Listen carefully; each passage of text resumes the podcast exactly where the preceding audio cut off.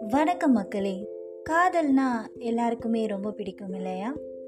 அதுவும் முதல் காதல் அப்படின்னா எல்லாருக்குமே ரொம்ப ஸ்பெஷல் அப்படிப்பட்ட ஒரு முதல் காதல் பற்றின ஒரு கதை தான் ஒரு சிறுகதை. வாங்க பார்க்கலாம். என்னடா இது? இன்னும் பஸ் வரல அப்படின்னு மனசுக்குள்ளே புலம்பிக்கிட்டே வாட்ச பார்த்தா நவ்யா. நவ்யா யாருன்னு சின்னதாக ஒரு இன்ட்ரோ வாங்க. நவ்யா அவங்க அப்பா வச்ச பேரு. நல்ல மாநிறமான உடல் நிறம் மெல்லிய இடையுடன் அழகான தோற்றம்.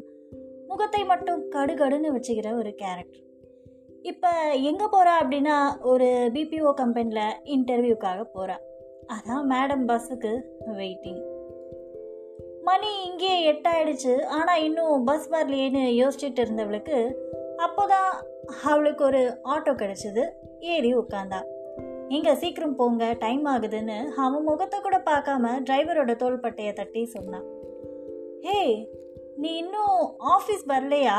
அப்படின்னு அவளுடைய ஃப்ரெண்டு திவ்யா ஃபோன் பண்ணி கூப்பிட்டா வரேண்டி வந்துட்டே இருக்கேன். இப்போ தான் பக்கி ஆட்டோவே கிடச்சிது அப்படின்னு ஃப்ரெண்டுக்கிட்ட பேசிட்டு ஃபோனை வச்சா. அடுத்த நொடி ஆட்டோ வேற ரூட்டில் போகிறத பார்த்தோன்னே ஏங்க ஏங்க எங்கே போகிறீங்க ஆட்டோ ஏன் இந்த பக்கம் போகிறீங்க அப்படின்னு கேட்குறான் அவன் நேராக அந்த பார்க்காண்ட போய் நிறுத்தினான். இறங்கி வந்த நவ்யா அப்போதான் அந்த டிரைவரோட முகத்தையே சரியாக ஏறிட்டு பார்த்துக்க.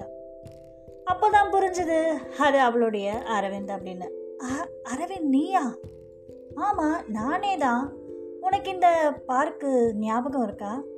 முதன் முதல்ல நம்ம காதலை சொல்லிக்கிட்டது இங்கே தான் திரும்பி அந்த பார்க்கை பார்த்தவளுக்கு ஒன்றும் ஒரு மாதிரி ஆயிடுச்சு.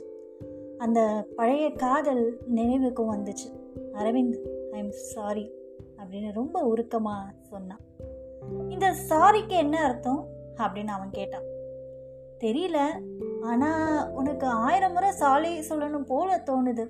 உன்னை விட்டு போனது ஏன் தப்பு தான் ஆனால் இனி நானே ஆசைப்பட்டாலும் நம்ம ஒன்று சேர முடியாது அரவிந்த்.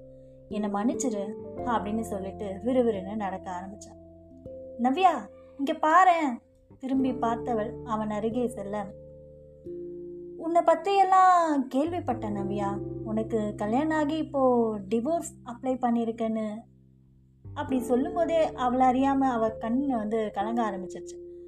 அவனை கட்டி கதறி அழுதான் எனக்கு ஹார்ட்டில் ஓட்டை இருக்குன்னு டாக்டரை சொல்லவே என் புருஷன் வீட்டில் டிவோர்ஸ் முடிவு பண்ணிட்டாங்க அரவிந்த். இனி என் வாழ்க்கை அவ்வளவுதான். என்னை எதுவும் கேட்காத இதுக்கு மேலே. பாய் அப்படின்னு சொல்லிட்டு அந்த முதல் காதலோட நினைவுகளோட சாலையை கடந்தா. அவ எதிர்நோக்கிய பஸ்ஸு வந்தது ஏறிக்கினான் இருக்கையில் அமர்ந்தவள் கண்டக்டரிடம் டிக்கெட் வாங்கியபடி தூரத்தில் இன்னும் அதே இடத்தில் நிற்கும் அரவிந்தை பார்த்தாள். சிறிது நேரத்தில் அவள் சென்றடைந்தாள் அலுவலகத்திற்கு. இன்டர்வியூ அட்டன் பண்ணவளுக்கு வேலை கிடைக்குமா கிடைக்காதா அப்படிங்கிற கவலையை தாண்டி அரவிந்தோட ஞாபகமே இருந்துச்சு. ச ஃபோன் நம்பர் கூட வாங்காமல் வந்துட்டேன். அப்படின்னு நினச்சவளுக்கு அவன் ஆஃபீஸோட வாசலில் காத்துட்டு இருக்கிறத பார்த்தோன்னே மனசு அப்படியே லேசாக இருந்தது. அரவிந்த் வா ஏறு என்னோட ஆட்டோவில் அப்படின்னு எதாச்சியமாக கூப்பிட்டார் அவர். அதுக்கு எனக்கு தகுதி இல்லை அரவிந்த் அப்படின்னு சொன்னான் நம்ம நவ்யா. ஏ அன்னைக்கு ஒரு ஆட்டோக்காரன்னு இலக்காரமாக பேசிட்டு உன்னை விட்டு போயிட்டேன். இன்னைக்கு இதே ஆட்டோ எனக்காக காத்துட்ருக்கு அப்படின்னு ரொம்ப உருக்கமாக சொன்னான் நம்ம நவ்யா. ஆட்டோ மட்டும் இல்லை நானும் காத்துட்ருப்பேன். அப்படின்னு சொன்னான் அவன். புரியல. என்ன சொல்கிற உனக்கு சீக்கிரம் டிவோர்ஸ் கிடைக்கணும்னு நானும் வேண்டிக்கிறேன். இன்னுமுமா புரியல? உன் ஹார்ட்டில் இருக்கிற ஓட்டையை அடைக்க போகிறேன் என்னோட காதல் பசை கொண்டு அப்படின்னு ரொம்ப குறும்புத்தனமாகவும் சொன்னான். அவள் எதுவும் பேசாமல் அவனையே பார்த்து கொண்டிருந்தாள். முதல் காதல் கை கூடுமா? கூடும். இப்படி ஒரு அரவிந்த் இருந்தார். முற்றும்